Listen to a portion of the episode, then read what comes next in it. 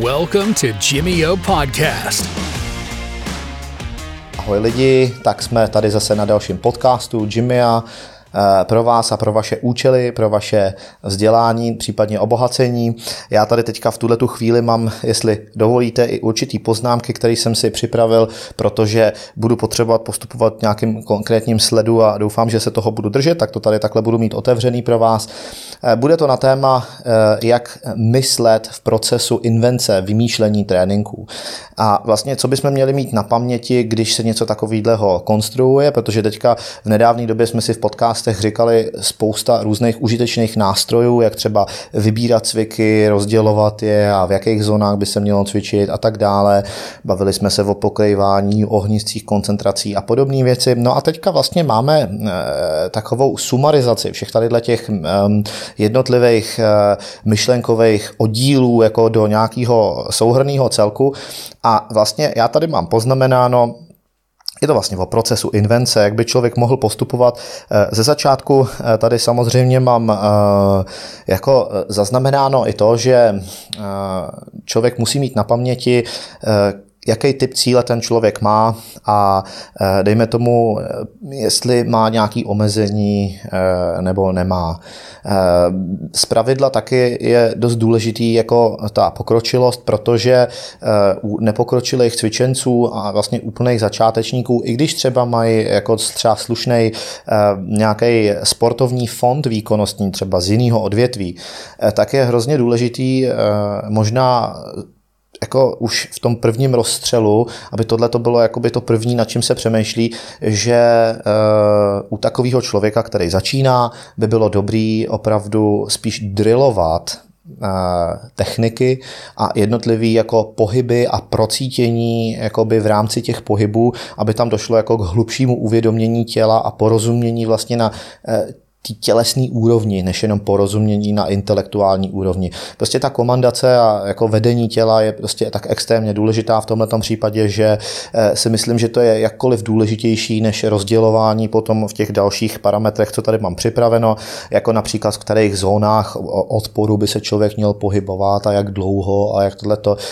Tak prostě ze začátku je to nutné jakoby zmínit, jestli to opravdu je pro začátečníka nebo pokročilýho cvičence a případně třeba, jestli jsou tam nějaký omezení. A vlastně k tomuhle tomu by nám mohly dost dobře posloužit vlastně ty naše kategorie rozdělení, vlastně ta čtveřice rozdělení, jakoby 4 podmnožiny celkový množiny cviků, jak už jsme říkali, kde existují všechny ty jednotlivé kombinace spojení, fixace postoje a trajektorie nebo jejich volnosti a naopak, to můžeme se klidně podívat na ten podcast, který na to téma přímo je zpracovaný. A z tohohle toho můžeme krásně vybírat například třeba cviky, které jsou v těch uzavřených prostředích nebo které jakoby testují člověka třeba v nějakých koordinačních schopnostech jenom částečně, dokavať to třeba není úplně třeba náročný cvik, jako který je jako na vrcholu třeba obtížnosti třeba v těch stabilizačně výkonnostních parametrech a podobně. A potom, když tohle to máme, tak taky musíme zvážit, jestli ten člověk má prostě spíš za cíl jako té energie strávit míň nebo víc ve smyslu toho, jestli prostě chceme třeba tu hmotu nabírat nebo naopak jako prostě redukovat tuk a tohle to je vlastně hodně důležitá otázka taky proto, s jakým tělesným typem máme co práci, jako co dočinění. Takže pokud samozřejmě člověk bude mít nějakou nadváhu, je samozřejmě lepší přemýšlet jako nad více sériema, trošičku delšíma tréninkama, možná třeba větší četností tréninků, takže vlastně i když rozdělujeme nějakou frekvenci a nějaký základní rozdělení, tak by bylo možná dobrý třeba těch tréninků udělat víc a některý z nich udělat třeba lehčí, některý z nich těžší, ale zkrátka, aby jako to množství té energie na trénink prostě bylo trochu větší v průměru za celý ten týden nebo za celý ten mikrocyklus, ať je tak nějak podobně dlouhý, třeba plus minus týden. A potom samozřejmě, já se tady potom ještě podívám dál,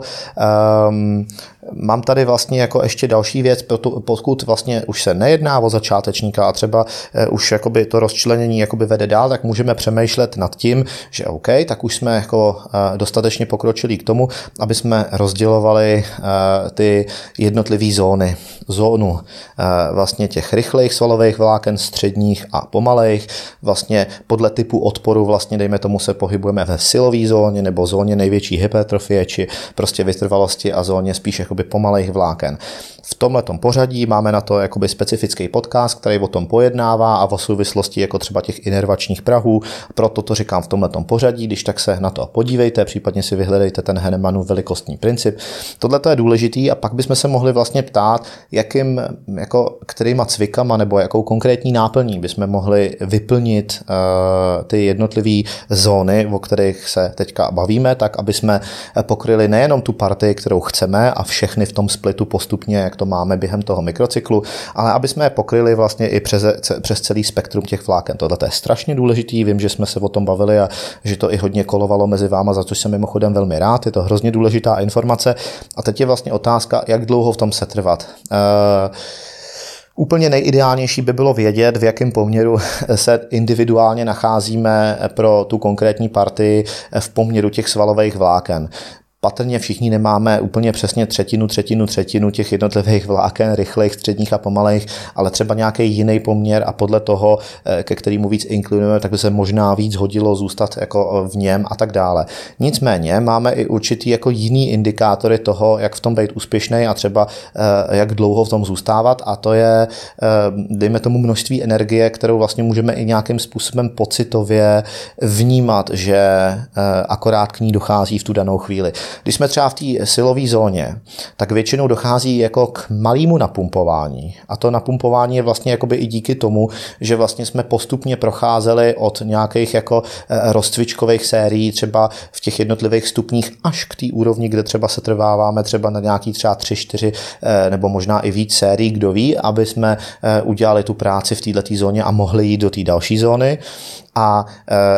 aby jste cítili, že už to prostě třeba nejde, že už jako nezvládáte opakovat ten stejný úkol, tak byste měli cítit malý, ale velmi, velmi mírný napumpování a měli byste cítit takovou jakoby únavu, jako kdybyste třeba měli pocit, že pracujete na tom tréninku už daleko díl. Pokud se to třeba týká nohou, tak je to většinou pocit, jako kdybyste byli po nějaký hodně náročný, dlouhý procházce a přitom máte za sebou třeba 3-4 série v této zóně. Pokud potom sejdeme do té zóny té hypertrofie a těch středních svalových vláken, tak hypertrofie, té největší hypertrofie v té kontribuci vůči všem těm svalovým vláknům přes spektrum, tak potom vlastně získáváme asi to největší napumpování právě tady. A je to i z důvodu toho, než se nám vyplejtvají vlastně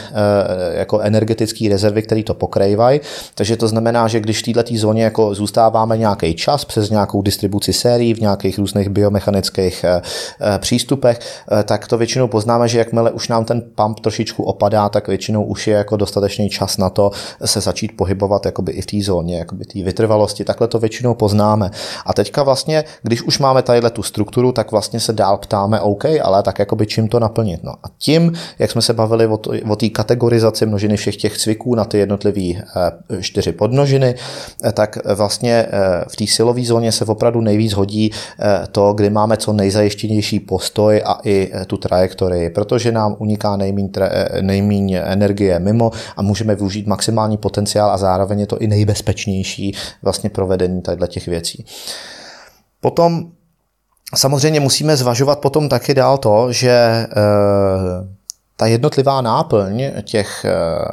cviků dál, třeba i v těch zónách, jako třeba v té střední nebo v těch pomalých vláknech, potom ve vytrvalosti, že je toho druhu, že vlastně když už tam máme nějakou možnost se trvat trochu díl, tak bychom měli trošičku jakoby využít jakoby funkce těch jednotlivých jako kloubů a pohybů, aby jsme zacílili vlastně všechny oblasti té jednotlivé partie nějak sofistikovaně. A k tomu nám jakoby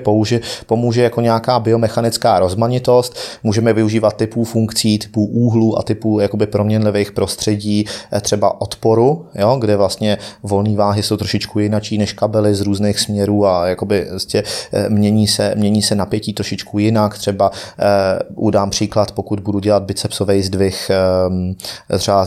s velkou činkou, tak samozřejmě ze začátku bude velký odpor, pak už jako nahoře bude trošičku menší a bude mezi tím extrémem dole a nahoře jakoby celkem jako podstatný rozdíl. Pokud ale u všem půjdu jako třeba přes nějakou kladku, jako třeba na dálku a ten směr té síly bude trošičku jiný, tak se vlastně jako naprosto jako zrovnoměrní to zatížení a splynulý jako v rámci třeba celého toho rozsahu pohybu a tak podobně. Takovýmhle způsobem k tomu můžeme přistupovat, že rozdělujeme ten náš výběr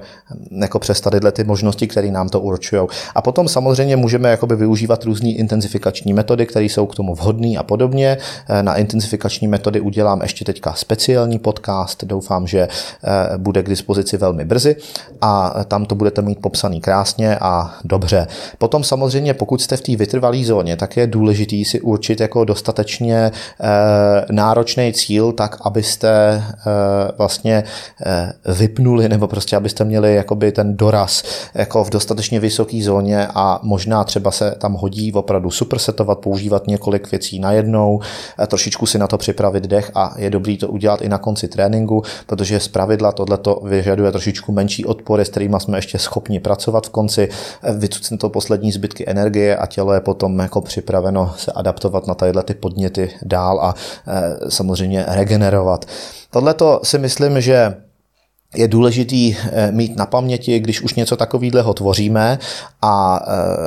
vlastně i v tom pořadí, v kterém jsem to vyjmenovával. Tudíž pokud jste třeba v situaci, kdy si vypisujete plán, nebo se o to pokoušíte, nebo to děláte pro někoho jiného, zkuste mít tady ty jednotlivé věci na paměti a